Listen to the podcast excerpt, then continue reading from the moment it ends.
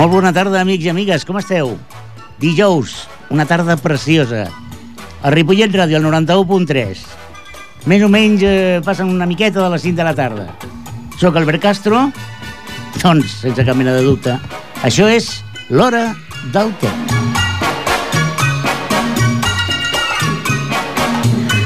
Avui parlarem eh, del temps. Sí, sí, del temps. Això que passa tan de pressa, el reloj no marques les hores... No, no, no, no. És com eh, utilitzar el temps, però millor que siguin els convidats, en aquest cas convidades, els que ens expliquin una mica tot això. Uh, bona tarda, Maria del Mar Viera, Bona tarda. regidora de Política d'Igualtat. Bona tarda, Merche Delgado, responsable tècnica de la regidoria de Política d'Igualtat. Bona tarda. I molt bona tarda, Claredat, agent local d'Igualtat. Bona tarda. Bueno, bueno. Com veieu, em trobo molt ben acompanyat i tenen moltes coses explicant-ho, de- sobretot perquè eh, des de Polítiques d'Igualtat han engegat una iniciativa que crec que val la pena que expliquin acuradament. Polítiques d'Igualtat. Polítiques d'Igualtat, polítiques d'Igualtat... Costa una mica entendre això de, de, de polítiques d'igualtat. Qui em podria explicar breument què són les polítiques d'igualtat? Doncs les polítiques d'igualtat, encara que no ho semblin, són una de les potes principals de la vida social dels municipis. Mm? A polítiques d'igualtat abordem tant el que és el tema dones, purament dit, mm?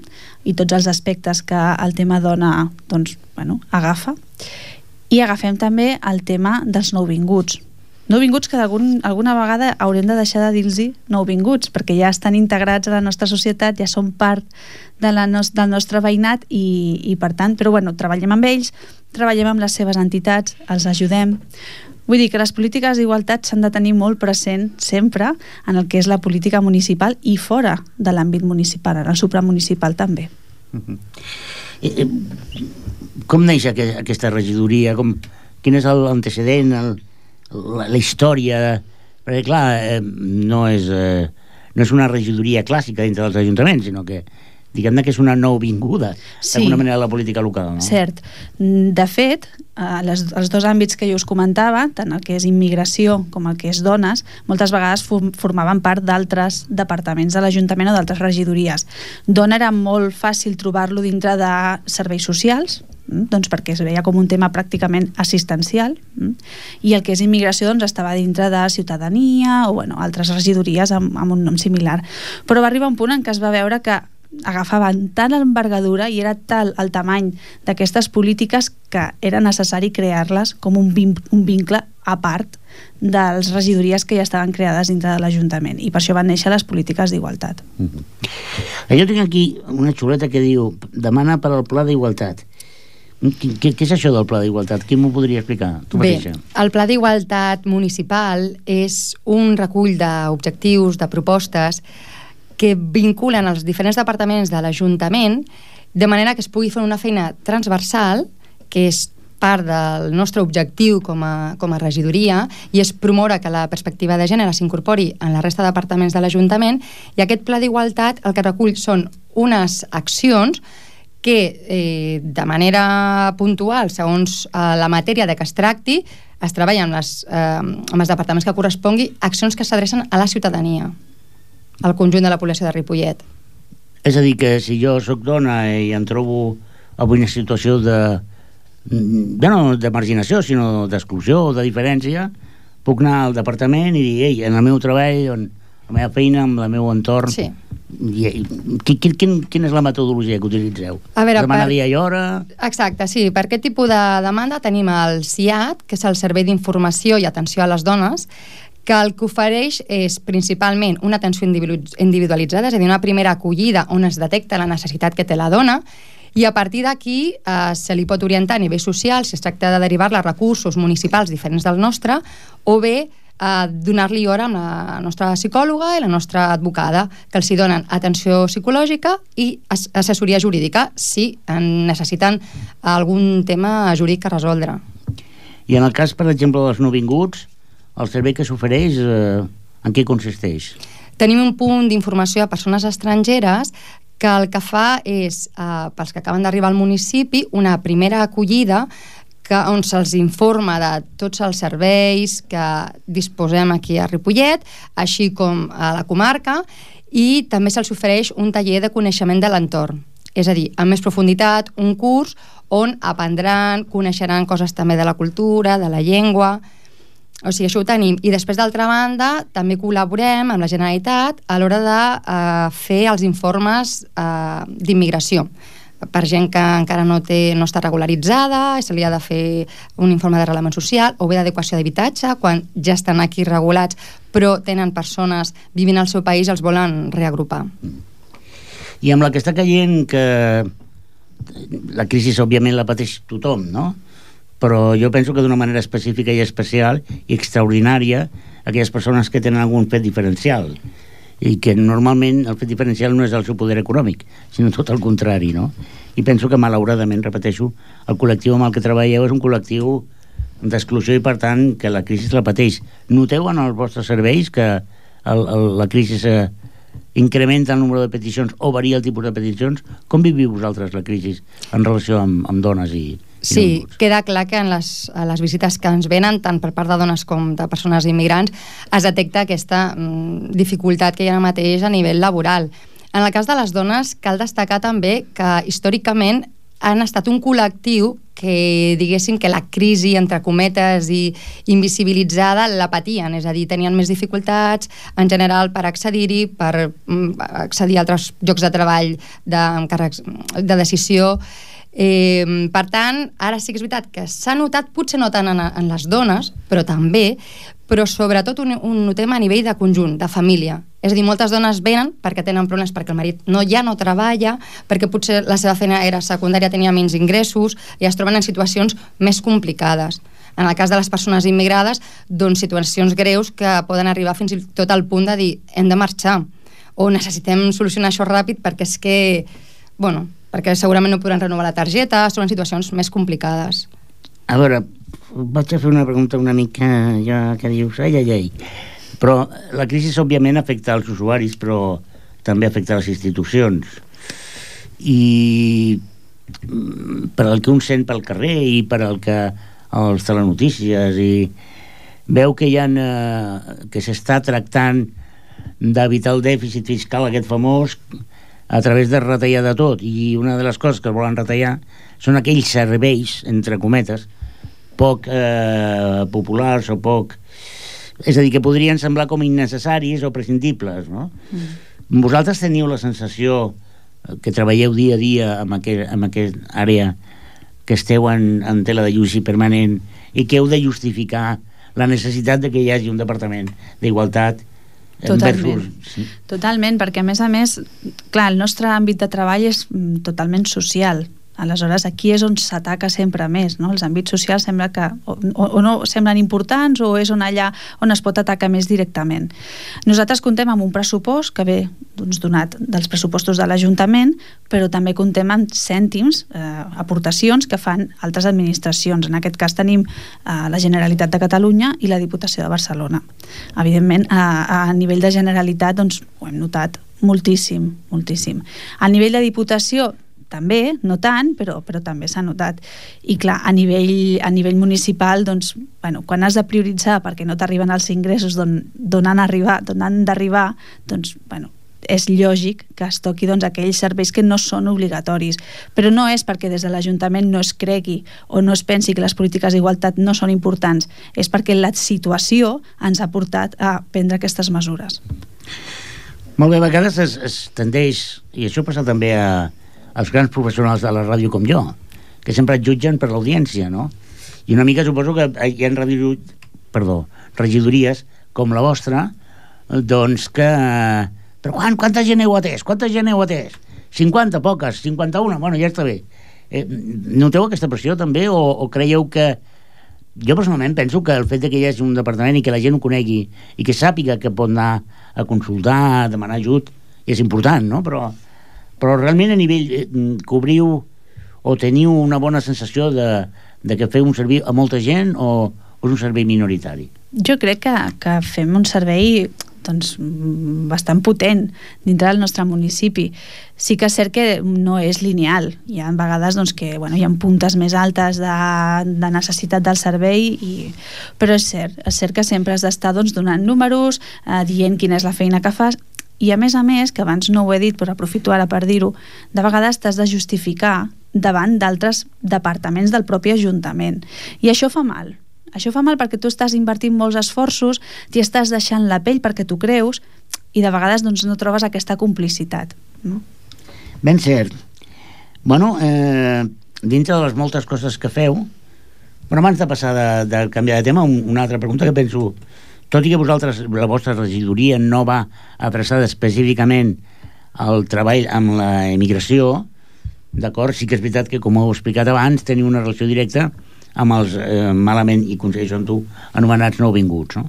Heu notat que ha, ha, ha baixat el número d'immigrants o es manté o, o estan tornant cap a casa o com va això? Mm, de baixar no, no hem notat que baixi, perquè de fet eh, el que estem trobant eh, persones que han de renovar la seva situació i que sí llavors es troben la dificultat que no tenen contracte de treball i el que venen a vegades buscant ajuda d'aquest tipus, on nosaltres, en aquest concret aquest departament, no li podem ajudar, per això tenim també el Club de la Feina, que els hi pot ajudar, però sí que això ho notem, i d'altra banda, persones que ja porten aquí temps vivint, que estan ja totalment establertes aquí, volen portar els seus familiars, ja siguin o pares grans o bé els menors, que és la majoria dels casos. És a dir, que la demanda hi és i la necessitat també.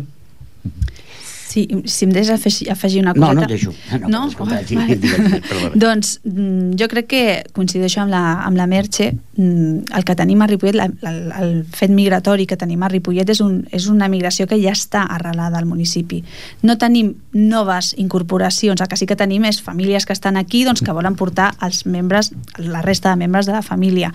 Però mm, ni marxen ni venen Saps? De vegades diem que la situació de Ripollet és una miqueta diferent a la de la resta de municipis al voltant. Això a nivell d'escoles també ho veiem i, i és així, és així.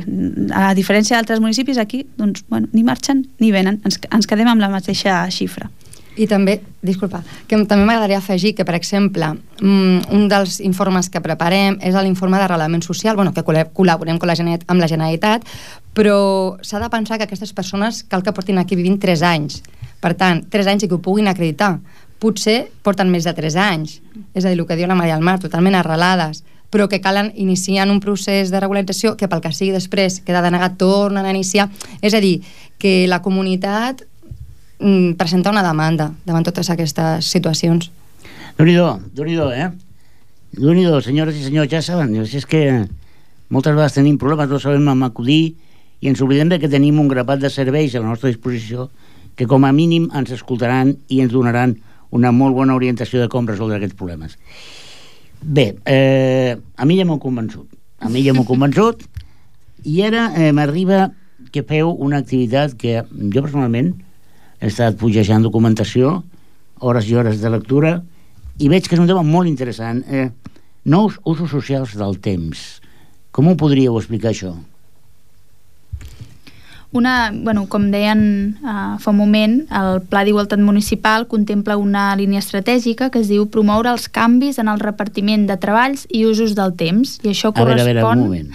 perquè el títol em, em sembla interessantíssim. Promoure, promoure els canvis en el repartiment de treballs i usos del temps. I diem treballs bàsicament perquè justifica la gran diferenciació amb els tipus de treballs que són productiu i reproductiu. Com a polítiques d'igualtat, que el nostre objectiu principal és promoure la igualtat entre homes i dones, que això implica els rols tradicionals que s'han assignat a unes i a altres, eh, hem de rescatar, hem de fer visibles, com les polítiques d'igualtat també, aquesta tasca que s'ha adjudicat a les dones, no perquè en sàpiguen més, sinó perquè el rol social o els estereotips eh, han ajudat a fer-ho visible, que és el treball reproductiu. Per això parlem de promoure canvis en el repartiment de treballs, no? Parlem de reproductiu i productiu.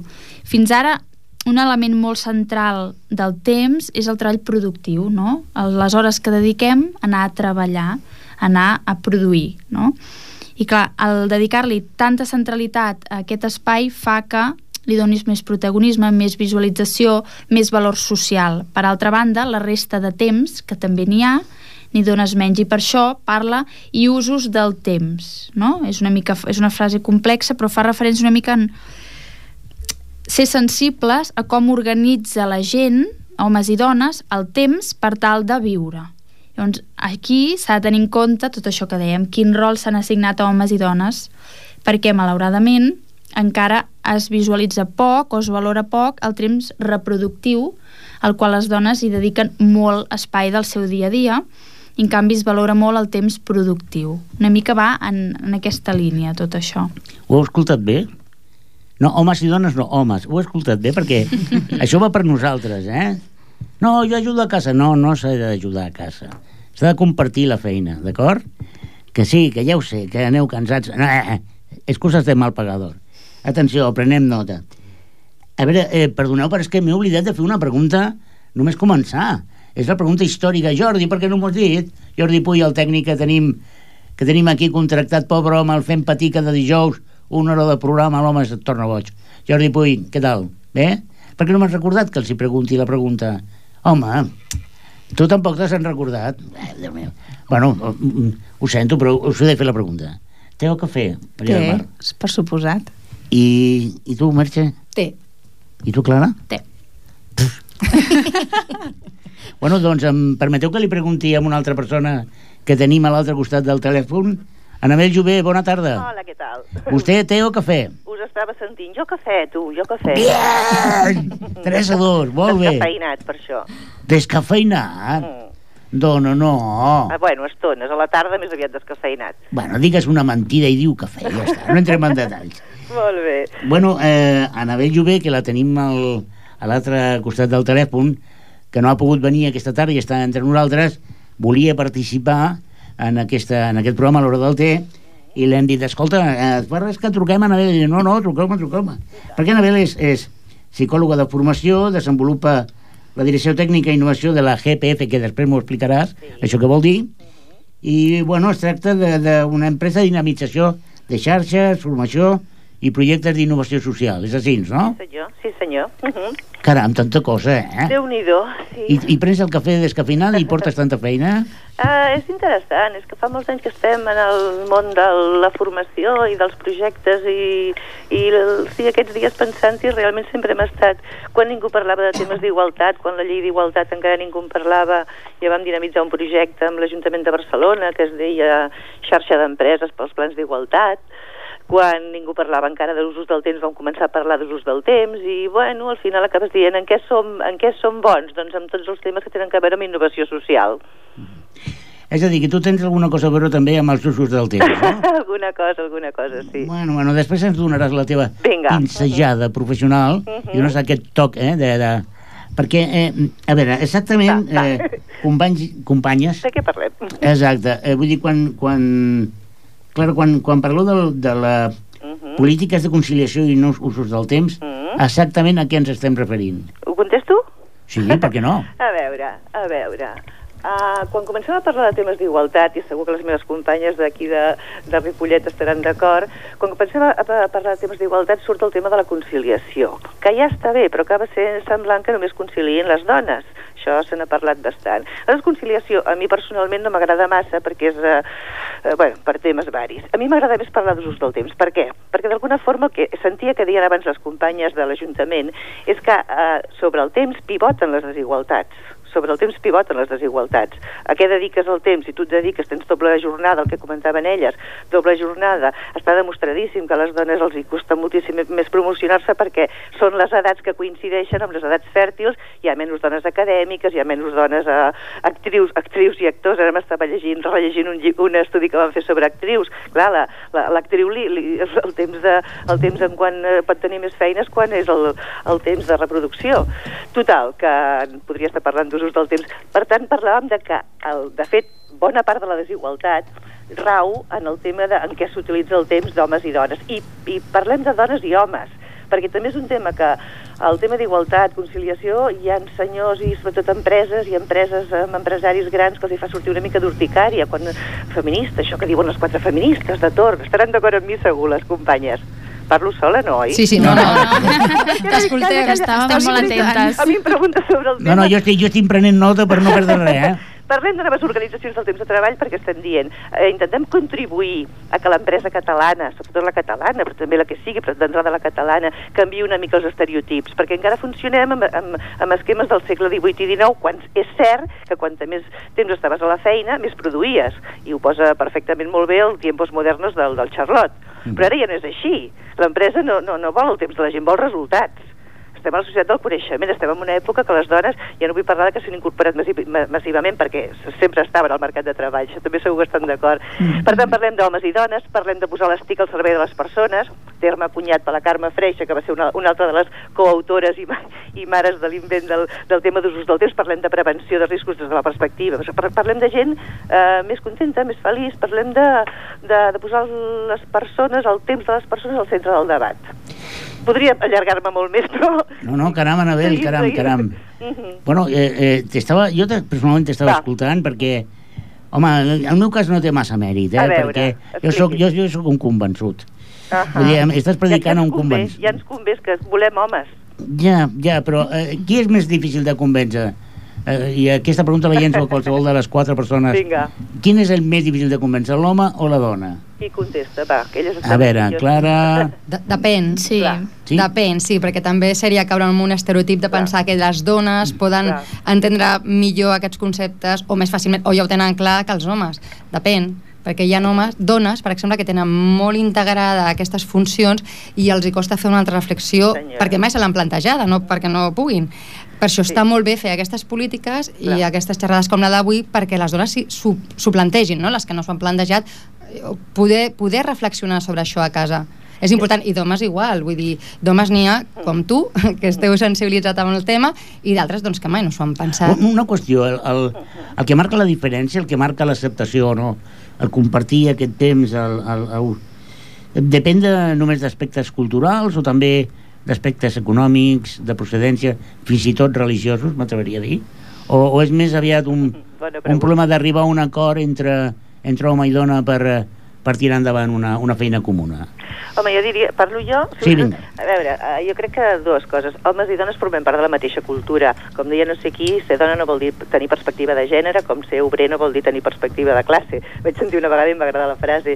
Uh, I mai parlem de bones i dolents. No, no es tracta d'això. Estem tots formant part d'una mateixa cultura, evidentment que funcionen temes culturals, temes religiosos, temes tradicionals, canviar la... Si sempre s'ha fet així, és difícil, no?, que de sobte un senyor arribi a casa i digui vinga, mm, vinga Maria, avui em corresponsabilitzo. Vull dir, és un tema que jo sempre dic que ens posem les ulleres liles, el que diu la Gemma, la Gemma Lienes, posem les, intentem mirar al revés, saps? Vull dir, què passaria si, eh, o sigui, fem-ho al revés, vull dir, si, si ens posem les ulleres liles i, i mirem de l'altre cantó, doncs és un tema d'igualtat d'oportunitats, que no vol dir igualtat, que no o sigui, estem parlant d'igualtat d'oportunitats, però viva la, visca la diferència també, ojo, eh?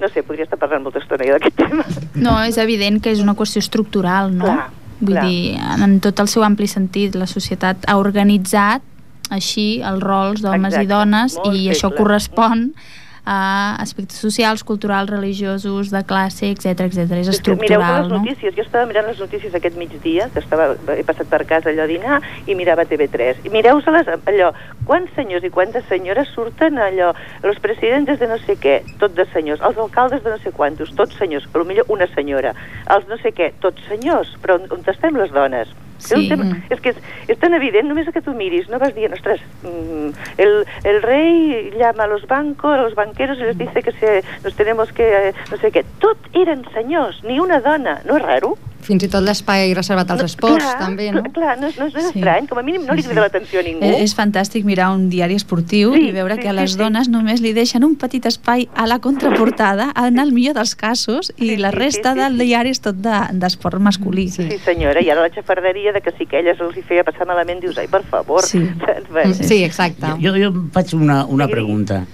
Eh, qui ha de donar el primer pas? És a dir, Tots. hem de fer, hem de fer un pas eh, adreçat a, a l'home i la dona com a adults o hem de donar un pas eh, als futurs eh, homes i dones que encara són nens i hem d'establir unes bases d'igualtat, de, de normalització de situacions perquè aquesta canalla que creix ja no hagi d'incorporar un discurs nou, sinó que ho tingui integrat.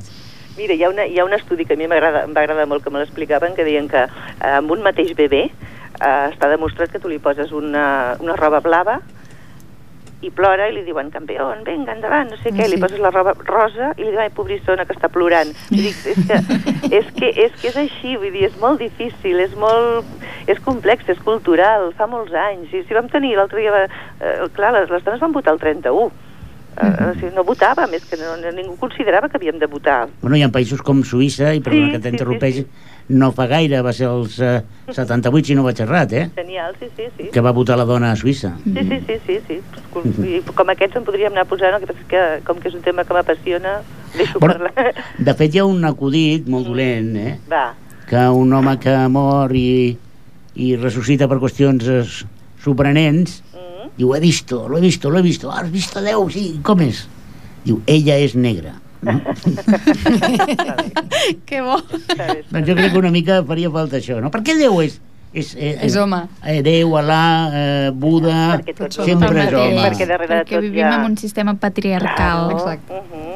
Oh, no, perdoneu, no, acabo de dir una mentida. A veure, I és que en el, en el paleolític eh, les figures adorades eren les dones embarassades. Vinculada a la maternitat. sí, Sí. senyora.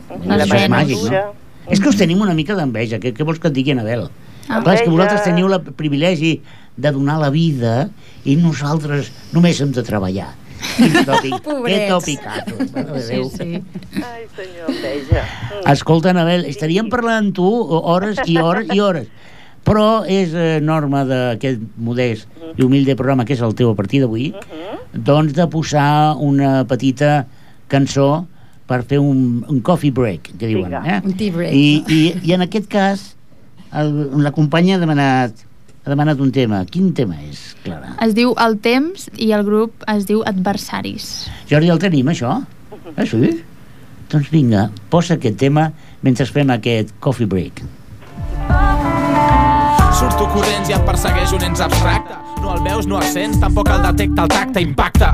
En l'espai en eixos de coordenades, vides anul·lades dels matins a les vesprades, venen mal dades. Quan busques esmolades persegueixen fullets i fades agobiades per culpa teva. I qui no es lleva amb sorolls desagradables a les orelles quan del llit s'eleva i té delit que el sol no marqui el bioritme i el cronòmetre t'estigma fes esgrima amb les agulles. Per què? Immortal és qui vens el temps, però qui l'usa diferent és un manta, m'entens? Diuen que no aprofito el temps Potser és que escriure, llegir, xerrar i subar no ho és no. D'això ells en diuen perdre el temps Digues, com pot ser que perdis allò que no tens? Per què? De qui és el temps? Vull dir, algú s'està forrant quan algú diu que no el té però l'està gastant? Mira, la veritat és que no ho sé Però la penya me'l demana com si fos un camell Tens temps? Que què he fet durant tot aquest temps? Al final he fet temps fins que aquest m'ha donat la raó No et fot? D'acord, ens havíem de donar temps Però ràbia em va fer haver de donar-li temps al temps Només sé que temps era temps, us ho t'estimo Per quan? Pels temps dels temps. I ara què? Ara us trobeu i parleu de la calor i del fred I us moriu d'enyorança pensant en quins temps aquests. Però tranquils, calma, que el temps ho cura tot. Tranquils, que el temps apaga tots els focs Segons, minuts, hores, dies i anys Petons, a gust, plores, odies i afans No sé, només sé que el temps passa I que no es quedarà aquí per veure qui se l'empassa. El temps t'abraça i no s'apaga la braça El temps passa i t'amenaça com una llosa, com una espasa. Així és el temps. Temps, temps, temps, temps. Durarà pel temps dels temps. Temps, Sortit el temps. Tens o no? Una miqueta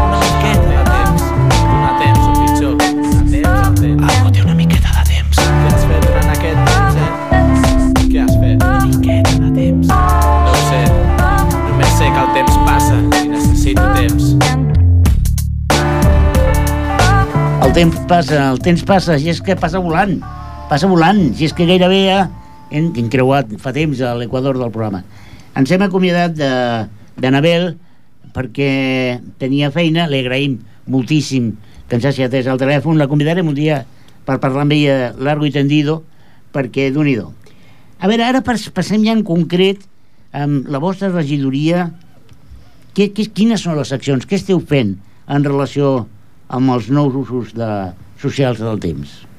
Bueno, així com a aspecte general, el que hem prioritzat o s'ha prioritzat des de la regidoria és promoure aquesta sensibilització en els nous usos socials del temps i això es tradueix en, en, unes, en unes accions que ara s'explicarà no? com per exemple aquest programa en si esperem que l'escolti molta gent i pugui reflexio ara, eh? reflexionar una mica per cert, en relació... que interrompeixi, sí. saluda l'oient de Japó eh? tenim Bona un tarda, de Japó eh? Bona tarda, eh, estic aprenent japonès per donar-te una sorpresa perdona, continuem no, bueno, s'ha apostat molt sobretot això en, en promoure accions de sensibilització per fer canviar una mica a, a la gent aquest, aquest condicionament de gènere que tenim pel fet de ser homes o dones i també bueno, hem fet tot un projecte que s'explicarà per promoure l'ocupabilitat de les dones i fer que tota aquesta vessant més laboral pugui ser en les millors condicions possibles. És a dir, una de les accions primeres que heu fet, que va ser el dimarts dia 2 d'octubre, va ser la inauguració d'una exposició que es diu Quin temps tenim? El que encara no hagi, no l'hagi vist, que, com podrien definir aquesta exposició? Bé, és una exposició que parla precisament de tot això que estem parlant avui, dels usos del temps i de com estan distribuïts actualment, eh, entre diferenciat entre dones i homes, com això afecta eh, tant a homes com a dones. Per exemple, un detall que pot no tenir-se en compte, però a nivell de salut, com influeix de manera important de cara a les dones i, i entre d'altres coses, bueno, convidar a la reflexió, evidentment, que és el que volem fer, la sensibilització, i és, bueno, són uns planells on hi ha informació i estadístiques que és molt interessant i molt curiós de, de donar un cop d'ull. Veig també que una de les activitats que fareu és eh, va adreçada una mica al que jo deia abans, que era el, el món de, de l'escola, el món dels nens, i, i en, en què consisteix, Maria del Mar, tu que tens una doble vinculació en aquest tema, qui, qui, com és... Eh, aquest taller vinculat a les escoles? Bueno, sobre el taller us parlarà més la Merche, que és qui més domina aquest tema. Doncs Merche, jo, jo només dic que des de la regidoria sí que fem molta feina amb les escoles. Fem molts tallers de prevenció mm, bueno, i visitem molt els instituts, sobretot perquè creiem que és l'edat important no? on s'ha de treballar i on s'ha de començar doncs, a, a parlar d'aquests temes i a prevenir segons quines situacions. Uh, als instituts parlem de violència de gènere, parlem d'usos del temps, parlem de diferents temes que tenen a veure amb les polítiques d'igualtat i és molt important aquesta tasca preventiva i des d'aquí doncs, jo faria una crida als centres educatius perquè continuïn apostant doncs, per aquests tallers i per aquesta, eh, bueno, aquesta intervenció que fem des de polítiques d'igualtat. Mm. Doncs Merche, t'ha tocat explicar-m'ho. Sí, mira, aquest taller està adreçat a les escoles i la idea és plantejar doncs, entre els nens i nenes d'aquest municipi eh, quins són els, tradicionals, els rols tradicionals de gènere que, que, que existeixen i que ells poden veure no? a casa seva, amb les seves famílies, segurament compartiran a, a aquests rols, com estan assumits, i la, el taller va dirigit a crear dinàmiques de, a l'hora també de plantejar uns canvis de rols i com que puguin veure, observar com amb uns rols diferents distribuint més equitativament eh, la tasca i dedicant uns, uns temps en les diferents eh, parcel·les de la nostra vida de manera més equitativa, eh, hi ha un millor benestar a les famílies. Veig que una altra àrea que no he oblidat és l'àrea laboral i que també hi ha una part de, de les accions que fareu que va adreçada eh, al tema de l'ocupació de les dones. En què consisteix aquest? Eh, dona oportunitats, no? Es diu sí. l'iniciativa. El Dona't Oportunitats, que és en plural, perquè n'hi ha d'haver moltes oportunitats. Eh, el fem conjuntament amb el Patronat Municipal d'Ocupació i la nostra regidoria de Polítiques d'Igualtat i va dirigit a dones específicament que vulguin millorar la seva ocupabilitat. Què vol dir això? Pues treballar aspectes personals i de recursos externs també per anar més preparades de cara a trobar feina, entenent que és un context de crisi actual molt clar, però bueno, d'alguna manera es vol treballar com dos aspectes. Un aspecte més personal de cara a millorar les habilitats i competències eh, pròpies, l'autoconeixement, l'autoestima, eh, ser capaces de ser líders, eh, estratègies de comunicació per afrontar una entrevista, tots aquests elements que, que corresponen al rol públic del que les dones no s'han socialitzat tant com els homes no vol dir que siguin pitjors en cap moment, simplement és trencar una mica aquestes estructures, eh, del que estem més acostumades um, a, que ens pertoqui i per altra banda més de recursos reals per trobar feina, recerques de feina, per internet, uh, un taller de generació d'idees, d'emprenedoria i bueno, una mica és aquesta conjunció entre estar bé a nivell personal i saber quins recursos hi ha externs de cara a millorar la teva ocupabilitat. És formatiu específicament aquest projecte. És molt important aquí parlar del tema de l'empoderament femení perquè les dones sí que tenim qualitats i tenim característiques que ens fan ser vàlides, però moltes vegades ens oblidem de que les tenim i, i les hem de treure. I amb aquest eh, dona'ns donat oportunitats, doncs eh, creiem que podem fer aquest treball perquè les dones doncs, ho sentin, que tenen aquest poder i que el poden demostrar a la resta de la societat. Eh, efectivament, estic absolutament d'acord. I altra cosa que feu és eh, un taller, però, si em permeteu, tornem a utilitzar el telèfon perquè voldríem parlar amb la persona que portarà aquest terme a aquest taller. Míriam Gutiérrez, bona tarda. Bona tarda. Míriam Gutiérrez és la psicòloga especialista en psicologia clínica i mediadora i serà l'encarregada de portar a terme el taller Jo concilio, tu concilies, ella Sí, és el taller Jo Concilio, Tu Concilies, ella, punts suspensius. Mira, és un taller molt, molt actiu, molt engrescador, molt divertit, on homes i dones eh, i parelles poden venir per veure en quin, en quin punt sobre la conciliació es troben. La conciliació tant a nivell personal com a nivell de, pues, lo típic de les tasques, de, de l'ajuda de l'educació amb els fills, de, de la identitat, de, del treball del dia a dia de la nostra quotidianitat. Llavors jo, jo he pensat aquest taller eh, començant des del de, punt de, en què cada persona es trobi. Jo sé que la conciliació, no és, jo, jo penso que la conciliació queda una mica malament dir-ho, però no existeix. És molt difícil no? que, que un tingui l'espai per deixar-li a l'altre perquè tot d'una eh, estem dintre d'una parella compartint. No jo t'ajudo, tu m'ajudes, sinó és una actitud i és un espai que nosaltres hem de crear connectant amb les nostres necessitats, tant homes com dones. I tant les dones com els homes hem de deixar aquest espai i hem de creure en aquest espai, perquè és un treball del dia a dia, de la quotidianitat que, que fem i que té uns efectes eh, positius eh, molt bons no? i que faciliten les relacions, que faciliten les tasques d'educació, que faciliten el reconèixer la persona com a persona com a persona, com a home, com a dona. A mi m'agradaria, tot i que la conciliació, com tu deies, és molt complicada, perquè implica renúncia, no? i a vegades renunciar eh, a tots ens costa una mica. Eh, com, com treballeu? Quina és la metodologia que utilitzes en el teu taller? Mira, en el meu taller jo primer el que faig és començar amb, amb unes dades de, del, del temps eh, en homes i dones, no? I com més o menys estem ara. I eh, comencem amb, ja també treballem amb, amb xistes, amb acudits, amb vinyetes, treballem amb, per exemple, fem la gràfica dels nervis. Mira, és un exercici molt divertit que fem entre tots i totes Llavors, en una circunferència, com, com en el trivial, tu poses uns quesitos amb, i jo et dic que quantifiquis una sèrie de, una sèrie de temes que són el treball, el temps lliure, la família, els fills, els amics, la parella i les tasques de casa. Aquestes, a, aquestes situacions les has de quantificar. Pues, quan dediques al treball? Pues dedico en el dia, pues, jo què sé, el 60%, pues, eh, un, un espai més gran. A la família, pues, un 5%. Al temps lliure, no, temps no tinc, pues, un 1%. A tasques de casa, un... així vas quantificant tota la, tota la circunferència. Llavors, quan has acabat, pues, comentem amb la veïna, comentem amb, amb una mateixa, no? un se n'adona, veu, veu el, en la quotidianitat eh, més o menys què és lo que, el temps que dedica en la seva vida, i això és la gràfica dels nervis.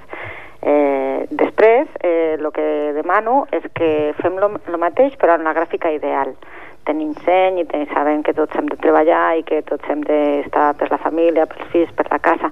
Llavors, amb aquesta diferència es fa paler, no? es, es fa visible moltes de la, de la descompensació que, que estem vivint en el dia a dia, que també afecta amb el tema de la conciliació, que també afecta amb el tema de la parella, de l'educació i amb aquest exercici ja després ja és un, un tema personal, allà també ho treballem, no? tampoc tenim tant de temps però ho treballem. Cadascú pensa com pot millorar la seva gràfica dels nervis perquè es vagi eh, apropant a la gràfica de la quotidianitat, a la seva gràfica més ideal.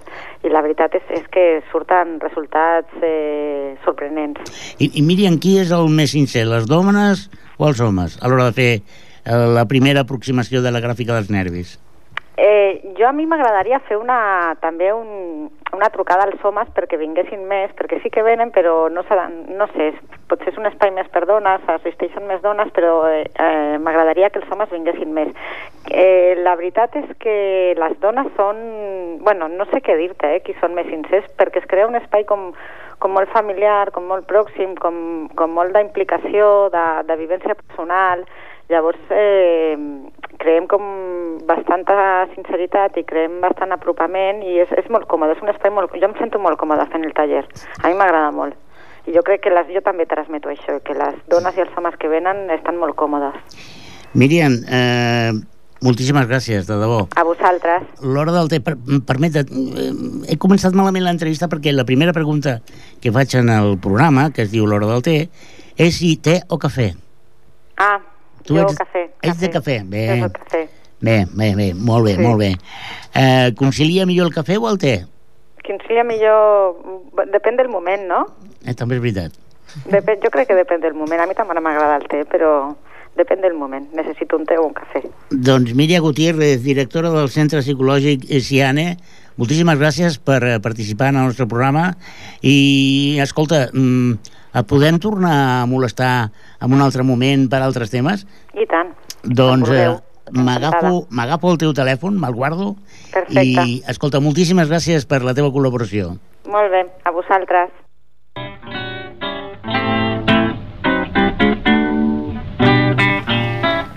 Jo m'he agafat molt bé el telèfon de, de Míriam Gutiérrez. Per cert, per apuntar-se al taller, com, ho faig, això? Com, com, com ho he de fer?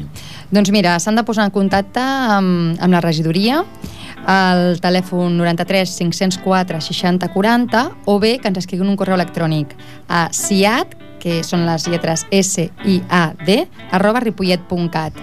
Les dates estan per concretar quan tinguem el grup tancat però com diu la Miriam serà molt interessant i podrem descobrir aquesta gràfica dels nervis que és molt graciós aquest nom perquè segurament convida a pensar en aquesta situació de nervis a flor de pell en, en què una dona ha de conciliar absolutament tot. De per què no arribo a, tot arreu. Superwoman. Escolteu, què, què voleu... Quines són les millores que, que considero que s'obtindran arrel de tot aquest, de tot aquest projecte de l'ús del temps? Mm -hmm. bueno, les polítiques dels nous usos socials del temps, d'alguna manera el que, bueno, per, perquè siguin efectives, el que volen i el que aconsegueixen és un increment a nivell personal, és un increment en la qualitat de vida de les persones perquè aprenen a harmonitzar aquest temps, que no sé si ho hem dit, però parlem sempre de quatre temps, el temps personal, laboral, familiar i comunitari, ho deixo aquí disminueix l'estrès Ara personal. ho dius, no? Ara sí. Ara ho dius, no? Que ja... No sé si ho hem dit en cap moment, però bueno, jo ho, Ens haureu de tornar per recullo. explicar tot això. Endavant, endavant. Disminució de l'estrès personal, perquè si prens consciència del teu temps i aprofites per tenir més temps d'enriquiment personal, segurament estaràs més, molt millor, amb més qualitat de vida, com dèiem. Uh, I de cara a l'empresa, eh, que també és important recordar-ho a totes les persones empresàries eh, si les persones tenen una millora en la seva qualitat de vida i en la qualitat en el treball i fan millores pel que fa la flex- flexibilitat horària, per exemple, que això correspon a polítiques de conciliació, tindran un increment de la competitivitat empresarial a nivell productiu, menys absentisme professional, menys rotació, o sigui, apostar perquè les persones que treballen estiguin més a gust, um, perquè poden harmonitzar el seu temps, tot això és, és un enriquiment de les persones treballadores i, per tant, se'n veu beneficiada l'empresa, no? I, bueno, no sé, una mica això seria... I tenir clar que no és un tema només de dones, és de dones i del seu entorn. Mhm. Tothom es veurà beneficiat. Sí. Jo vull fer, per acabar, eh, una, una observació que personalment eh, m'ha sorprès, però m'ha agradat. I és que en cap moment ha sortit el terme masclisme. I això penso que eh, això vol dir que estem canviant una mica el xip, que ja és anacrònic, això del machisme, i que hem de plantejar el tema des d'un altre punt de vista. És que no ens agrada parlar de masclisme. Ens agrada mirar en positiu i mirar noves actituds. El masclisme està passat de moda totalment i per tant doncs ja no cal ni que parlem mm, d'aquest parlem d'actituds i que parlem de prevenció però no, no de masclisme. El masclisme, torno a dir, està passat, passadíssim de moda. Ai, homes i dones del cap dret, ho veieu? Si és que no hi ha res millor que portar-se bé, que cadascú faci el que hagi de fer. Pactant, parlant, xerreu, compartiu, que no hi ha ningú que neixi amb, amb la feina assignada i que tothom mereix una mirada de, de comprensió i de tolerància. Vull agrair moltíssim a Maria del Mar Viera, regidora de Polítiques d'Igualtat. Gràcies a tu. Moltes gràcies, Metge Delgado, responsable tècnica de Moltes la gràcies. regidoria.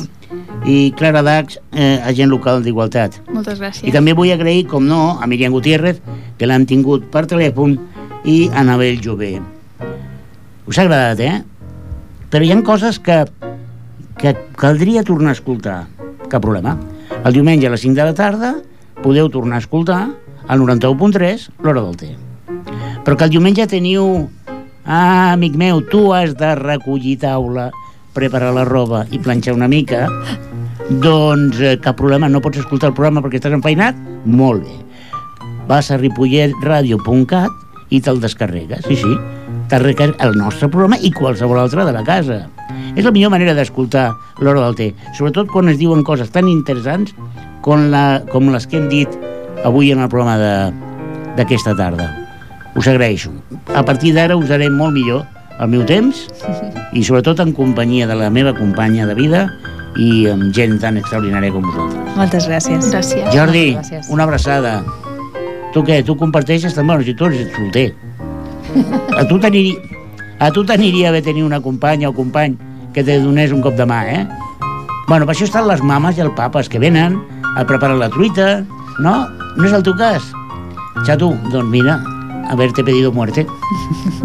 Companys, companyes, res més. Simplement donar-vos les gràcies a tots els que esteu escoltant el programa, ja sigui en vivo o en diferido, i recordar-vos que el proper dijous tornarem a tastar una tassa de té o cafè en aquest programa que és el vostre. Alhora, has vist, Jordi, com m'enrotllo per acomiadar-me? No, ara de debò. Fins la setmana que ve aquí, a l'hora del té.